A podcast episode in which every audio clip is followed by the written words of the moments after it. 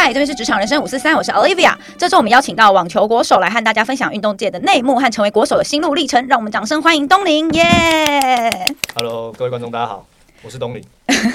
那我我要先说一下我自己很用心，我为了这一集啊，我其实在约到东林的时候就开始一直问身边的朋友，就是有没有在打网球，因为我是就是想说，除了可以了解网球之外，还最重要的是想要借网球服装。啊、我大概问了十几个朋友，有没有很有诚意？有有有。可惜因为身边朋友他们大部分是打羽球跟。高尔夫网球比较少，所以就是我可能就是只能跟朋友借一个比较相似的。这这套衣服给过吗？呃，这一套可能比较高尔夫一点，刚好今天天气也比较冷。但我觉得其实差别差在鞋子比较差别比较大哦。所以其实的部分其实如果你不是要达到 Pro 的话，其实应该是都可以互相穿的。哦，了解了解。对。那其实我自己觉得，在印象中啊，就是体育在台湾其实走的蛮辛苦的。我我自己坦白讲，我平常也没有特别在关注体育，然后会开始注意。老师说，就是因为小戴嘛。是。那呃，我想问一下东林，你就可以稍微介绍一下你自己，然后为什么我当初会接触到网球吗？OK。嗯，我当初会接触网球是因为，其实我们家呃，我爷爷还有我爸爸、嗯、他们那一辈、嗯，呃，就是有在打网球。之前、哦、之前是打软式网球、哦，然后他们后来是。我爷爷有在帮人家经营呃俱乐部，嗯，对，所以我就因缘际会之下，我小时候算是隔代教养吧，因为刚好爸妈也都是老师，然后那时候我小的时候，我爷爷他校长刚好退休，嗯，然后就刚好也管理场地。哇塞，所以你们家全部都是书香世家哎，对，我们是书香世家，突然出了一个选手，很奇妙，嗯，所以是因为爷爷的关系，所以接触到网球，呃，对，不是受到网球王子的启发吗？没有，其实我们一开始接触网球，呃。也是一个很巧合，就是我爸爸那一辈，嗯，就是刚好有三兄弟，嗯，然后他呃，我这一辈也生了一个三兄弟，都是男的，哦，啊，小时候都是爷爷奶奶管，嗯，然后你也知道小孩子就很皮啊，然后精力旺盛，对，啊，有时候他们需要忙的时候，就把我们丢在地下室，然后电视打开，哦，然后但是他遥控器就放在。拿不到拿不到的地方，然后他只只切那个卫视体育台，那时候都在播温布顿网球，对，所以所以他也拿了，他他也就买了，爷爷奶奶也就买了塑胶球拍来给我们，就有样学样。哇塞，所以他们是有计谋性的，想要引导你们往网球界、运动界发展。没有，其实也只是消消耗消耗我们的体力，让我们不要无聊就好。嗯嗯嗯。那所以你们兄弟之间就是只有你走体育发展这边吗？对，因因为。其实我们家一开始也是期待说我们是走教育界，哦、就是可能依靠打球或者怎么样，然后保送大学。对、但是没想到后来就是也是在层层的巧合之下，嗯、然后就是觉得自己有希望打职业，然后刚好家里呃爸爸也支持这样。哦，所以你大概是几岁开始就是正式受训？呃，那时候其实我到十四岁以前都是、嗯、都还是以保送大学为目标，嗯嗯，嗯，啊，直到十四岁那一年。呃，有幸出国比赛，然后拿到不错的成绩，然后有机会代表亚洲参加就是欧洲巡回赛，很恭喜你耶！对对啊，那其实那时候也没有想那么多，嗯、所以就去那边玩的很开心，嗯、然后刚好打的也很好，他、也是打完才知道说，哦，原来我打的比赛是世界上就是跟我同年龄层最好的选手都有来，嗯，然后打的好像就是我我是有机会跟他们竞争的，所以这是不是告诉我们要平常心？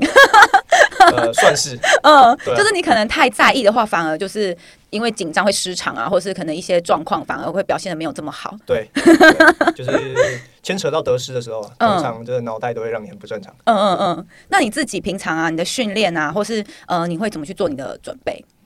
其实有分三层准备，就是。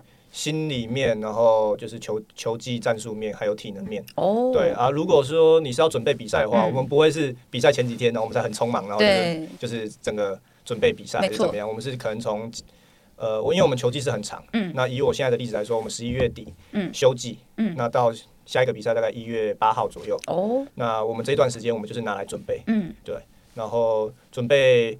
因为体能的部分，你不可能就是超个几次，你的身体就有所改变。你一定是要长时间、长时间的适应。没错。所以我们会花一个月到两个月的时间，嗯，去把体能的强度拉高。哦。然后到最后接近比赛的时候，再把技术训练的量慢慢提升。嗯。然后到比赛前再好好休息，让整个身体恢复之后，然后你刚好可以比赛。哦，了解。那所以你们会有一些，比如说专属的教练啊，或是营养师去搭配你们平常的一些训练。会，我们我从二零一六年开始请一位就是。专门雇我体能的教练，oh, 虽然他没有办法跟我出国，就因为资源的不够的关系，嗯，但是我都是长期以来都是跟他配合，然后他也最了解我的身体状态这样。所以，呃，那个教练是你自己自费的？对，因为呃，我们因为我网球算是一个个人化的运动，然后也是职业化，嗯、所以球员等于是等同于是老板，哦、你是去雇你自己的团队，你是自己去顾你的教练、你的体能教练、嗯、你的你去看你有多少资源，然后你靠自己的安排去整合。啊，有些有些人是有些人是呃，可能会比较家长在做这方面的布局跟工作，嗯、但是我比较喜欢自己来。哦，所以你 你自己就是打球兼。教练、呃，经纪人，然后就是各种都是自己去去做一些规划，然后自己去找这样子。对对。哦，oh, 那你自己在职业生涯中，你觉得最大的挑战是什么？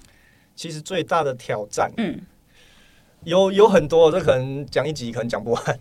但是有没有比较印象深刻或者指标的？比较指标可能就是我在之前的访谈也有提到过，说我二零一八到二零一九年，嗯、他这个世界王总不知道。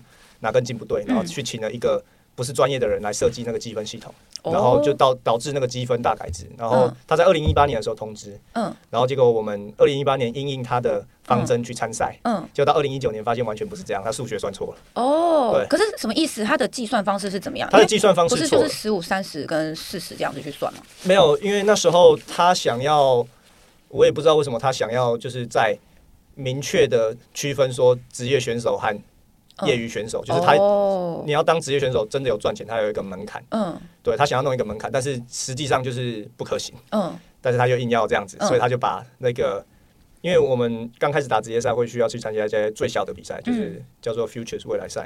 然后就是这个比赛就是基本上你有钱你报名，你只要有在那个名单内有等到，你就可以去参加。哦，了解。对，啊这个比赛，它就是它这个比赛就是让你赚取积分，然后去衔接之后的。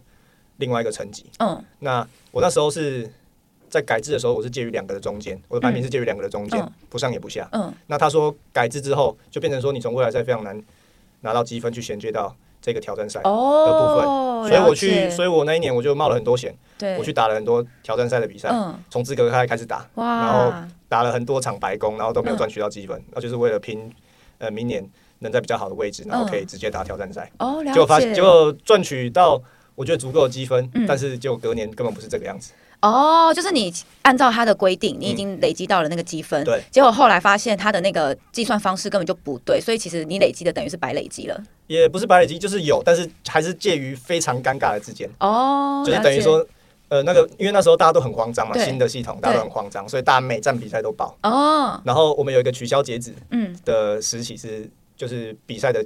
比赛礼拜一开始，然后礼拜六是最后一天的取消。嗯，然后很多时候我们都要，我们就是报名之后都是在候补，因为他是走三十二签。嗯嗯，然后都是报在呃都是在候补。对，然后就是等到最后一刻，心情上上下到礼拜六，然后你练到礼拜六，你也不知道你到底是要飞出去还是不要飞出去啊？礼拜六飞出去，哎，你确定打到好，你飞过去，没什么时间准备，然后你又患得患失，因为你赢了，你可能就是。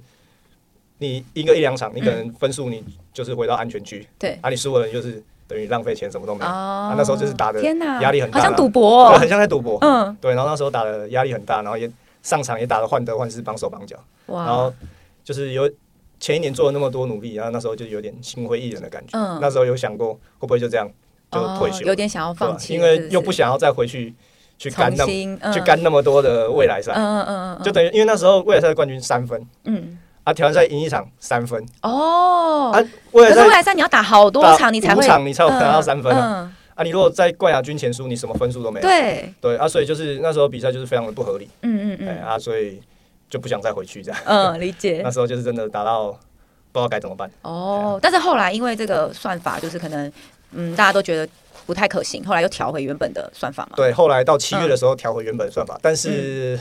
我是怎么离开这个泥沼？是我那时候也是一个巧合啦。嗯，就是那时候就是打到都已经快要退休了，就已经就是打到快要已经不想打，就是没什么动力去练球，然后就刚好有一站，嗯，我直接报进去，因为在很远，在智利，南美洲智利，超级远，对啊，所以没有什么人报名。哦，然后我我的排名就哎刚好有进，然后就就可以继续这样子。然后但是就有一个考量，你去带一个防护员，嗯，飞三十七个小时，三段飞机，对，你就只去打一站嘛。哇！然后非常有可能，因为那因为那个比赛就是排名从七十几嗯。到四百，啊，你也不知道你会遇到谁，嗯，那你遇到七十几，我当时的排名三百五十六，嗯，说实话就是感觉好像输面也很大，希望也很小，对。但是呃，对啊，所以飞过去等于也是一个赌注啊。对。但是后来也不知道是哪根筋不对，嗯、就就决定赌赌看。嗯。就就真的被我赌到了。哇！我连赢连赢五场，嗯，打到决赛，好厉害哦！而且是在红土球场。天哪！就是比较不擅长的。我知道，对对对，嗯嗯嗯。就是等于是奇迹啊！我赢了第一场之后，嗯、我差点落泪。对呀、啊，那会哭吧？对，真的会哭。嗯，对。所以就是因为这个比赛，然后让你坚定的持持续的往这个领域发展，这样对，就是好险当时就赢。嗯嗯嗯，对，哇塞，真的也要谢谢那个场地，不然我们现在就没有东林选手了。那你自己觉得你呃在比赛中的一些压力啊跟逆境，你会怎么去面对跟处理？像你刚刚提到像呃比如说改改变这种算法，啊，或是呃你不擅长的呃比赛场地。嗯，其实怎么怎么处理？嗯。我到现在也还在摸索当中。其实你与其说处理，嗯，呃，这种东西，我在这几年又渐渐学到，就是其实这种东西压力还是什么这些不确定性，对，在我们这一行来说，嗯，真的是无法避免，因为你等于说你去打每一个球，每一个比赛都是在赌博，没错，对。那这种东西，你说你要调整，你说你要，你说你要一路没有压力的达到达到你的目标，或者没有挫折达到你的目标，那好难哦。这绝对是不可能，对啊，绝对是不可能。所以你只能慢慢的学会怎么样去，呃，跟他共存。哦，就是跟他共存，就是 OK。我知道我有这个压力，但我但我还是做我该做的事。啊，我相信我变得越来越好。嗯，那我的成绩或者是我的表现什么也会越来越好啊，结果自然会报答我。你不知道是什么时候，但是你的压力，嗯，会让你让你误以为，或者是让你有这个错觉，觉得说什么东西、什么对的事情、什么样的。呃，问题都要在下一刻解决。哦，但是没有办法做到，这是不可能的。但是你人就是喜欢舒服，人性就是喜欢舒服，所以你巴不得赶快赶快现在。嗯，对，懂，对吧？就跟就跟你在和女生聊天的时候一样，怎么说？巴不得 他们下一刻就回你讯息。哦，对不对？尤其是你越想要的时候，你越喜欢那个女的时候，你巴不得，但是你就是要忍耐，就是这样子。对啊，啊，这就是 part of the game。嗯哼，就是哇塞，把恋爱经验拿来放在羽球，来放在网球。那你自己个人会比较喜欢怎么样类型的对手？我比较，我我觉得应该没有人喜欢遇到那种很黏，然后就是一直把球打回来的对手，因为就很累，就很耗体力。没错，对啊，我比较喜欢那种跟我跟我打快哦，就是打没几拍，速战速决，打没几拍，然后。那我喜欢这种对手，也就不用流什么汗。懂，所以其实会有对对手他们的策略是想说用呃拉锯战去消耗对方的体力这样子打。对，哦，因为每个人身材条件跟就是喜欢打的球路都不一样。懂懂懂。但是你们你们的选手就是在面对选手的时候，你们是用抽签吗？还是？对，抽签。嗯嗯，对，都是抽签。所以你们其实就要研究每一个选手他们的球路。对，但是赛前，因为他赛前就会抽好，然后。你到比赛也要一定的准备时间，哦，所以其实时间都是够的。了解了解，所以其实第一场你们会提前就知道对手是谁。对，我们的比赛都是一个礼拜，如果你打到决赛，会有大概五到六场的比赛。哦，啊，我们都是以周为单位。嗯，对啊，然后七天里面打五场。嗯嗯，对，然后所以你一定是有时间准备跟休息还有调整。哦，了解了解，那感觉蛮不错的。那你自己觉得啊，就是呃最自豪、最有自信的成就是什么？那一场智力比赛吗？其实。当然，那个那当然那是一个很算是一个很美好的回忆啊！我会说那些都是一个很美好的，因为永远最重要的都是你的下一场比赛。嗯，对，我们比赛是一直在比，一年可能要比个二十五周，像我今年就比了二十八周。哇，对，所以下一场每一周又有五场比赛，对，好耗体力哦。对，就是而且还要飞来飞去一些时差。哦，对耶，因为每个比赛主办方不一样。对，然后你还要安排你的训练还是什么？因为你不可能这些费用都要自费吗？都要自费。哇塞！呃，说不不好意思讲错，呃。先自费，嗯，然后看你的在呃台湾体育署还是什么，它有一些计划，就是按照你的排名，就是你会有一些拿到一些补补助的扣打，嗯嗯，那呃其实是还蛮多的，以网球来说，虽然虽然说台湾的体育政策它还是比较偏向就是亚奥运夺牌、世锦赛这些的绩效，啊网球这种比较有职业化的运动，他们就比较不推，因为也很难夺牌，世界竞争太激烈，那但是他们还是有给予我们足够的 support，对，然后。就是想在这边跟大家澄清一下，并不是大家想的那样。只要你够，诶，只要你打的够争气啊，就是对我们来说，我们基本上政府还是会有有力的支持，对，能得到现在这样的帮助还是还是非常大。然后加上现在一些自媒体比较发达，那我们有机会去做一些更更多的合作和曝光，没错，也都大大的改善，嗯，呃，我们在经费上面的困难。哦，对，像你应该也跟蛮多运动品牌合作代言的吧？呃，其实不多，嗯，呃，现在比较多的还是羽毛球，哦，但是我不会说我们没有，嗯，对啊，了解啊，我们都我们我们算是很幸运，然后有受惠，嗯，但之前可能我们之前的那一代就会有比较多的一些困难，哦，对啊，但是到我们这一代就非常幸福，而且非常谢谢前辈们的这样子，哇，好棒哦。所以你觉得目前呃你的呃整个生涯里面，你觉得最最自豪的成就就是那一场智力的比赛，它也算是有点像是扭转，你可以在这个领域继续发展这样子。嗯，它算是一个转捩点，但是嗯，如果说你最有成就感的事情，嗯，我觉得并不是就是我在网网球场上打的多好，是嗯，我反而觉得是最近呃，我爸之前买了一栋在台中买了一套房子，嗯，嗯然后然后。后来才知道哦，我我的上缴的这些奖金还是什么，还、嗯啊、有被他拿去就是处理这些房子或者是装潢之类的。哇！那我是觉得，就是我爸养我养到那么大，那蛮感动的那么支持我打球，那我有办法帮帮到他，然后有办法就是跟他合力，就是共组这一个房子，没错，我觉得还蛮有成就感。天哪，那个会鸡皮疙瘩吧？然后今年今年很好玩，他今年刚交屋，嗯、然后他很好玩，就是我今年。在呃印第安拳大师赛一千分的赛事，嗯，呃打得不错，嗯，然后那个那个比赛他有把那个 tape 保留下来，哦，然后他就他就迫不及待的邀请我，等我从美国回来，他就迫不及待的邀请我去一起看。看他买的那个呃买的那个投影电视，然后就是播我那场比赛，哇，我还有我还有跟我还有跟我自己合照，嗯，那感觉其实真的还蛮好，因为因为那个房子真的还不错。你爸爸好浪漫哦，真的真的，他很不直男哎，呃，对，他不是他不善言辞，但是。他也是有他的那个，对啊，就他很多行为就很不直男，蛮浪漫的，真的。那妈妈应该也过得蛮幸福的。嗯、是。那你自己呃，我好奇想要问一下，比如说像是赢一场比赛啊，奖金大概落在哪里啊？呃，根据你比赛等级，你的奖金会不同、嗯、啊。奖金最多的会是四大满贯赛，嗯，对。然后，然后再来是那四大满贯赛是冠亚军才呃冠亚季才会有奖金吗？不是，那个是。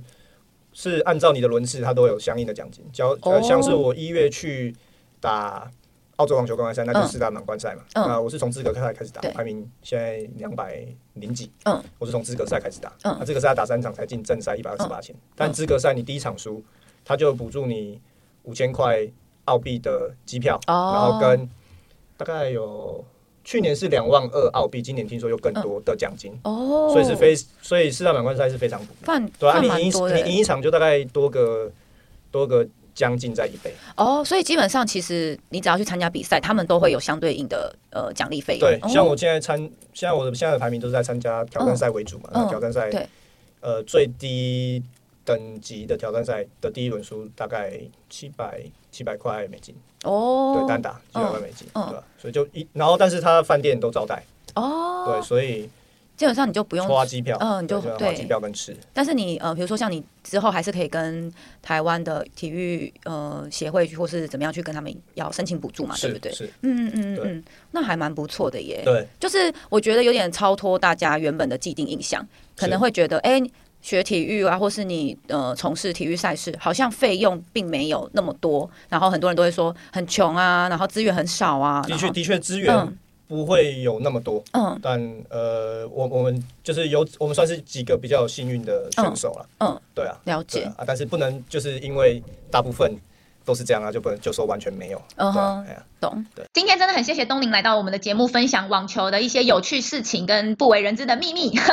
因为我自己觉得网球在台湾还不算普遍，大部分可能听到都是羽球啊、篮球，甚至高尔夫。那我觉得就是可能因为不太了解，所以我自己本身蛮好奇，就问了很多问题啦。那内容算是蛮精彩的，又舍不得把它剪掉，所以就分成上下两集。那下集呢，就是大家也要继续准时收听我们职场人生五四三，拜拜。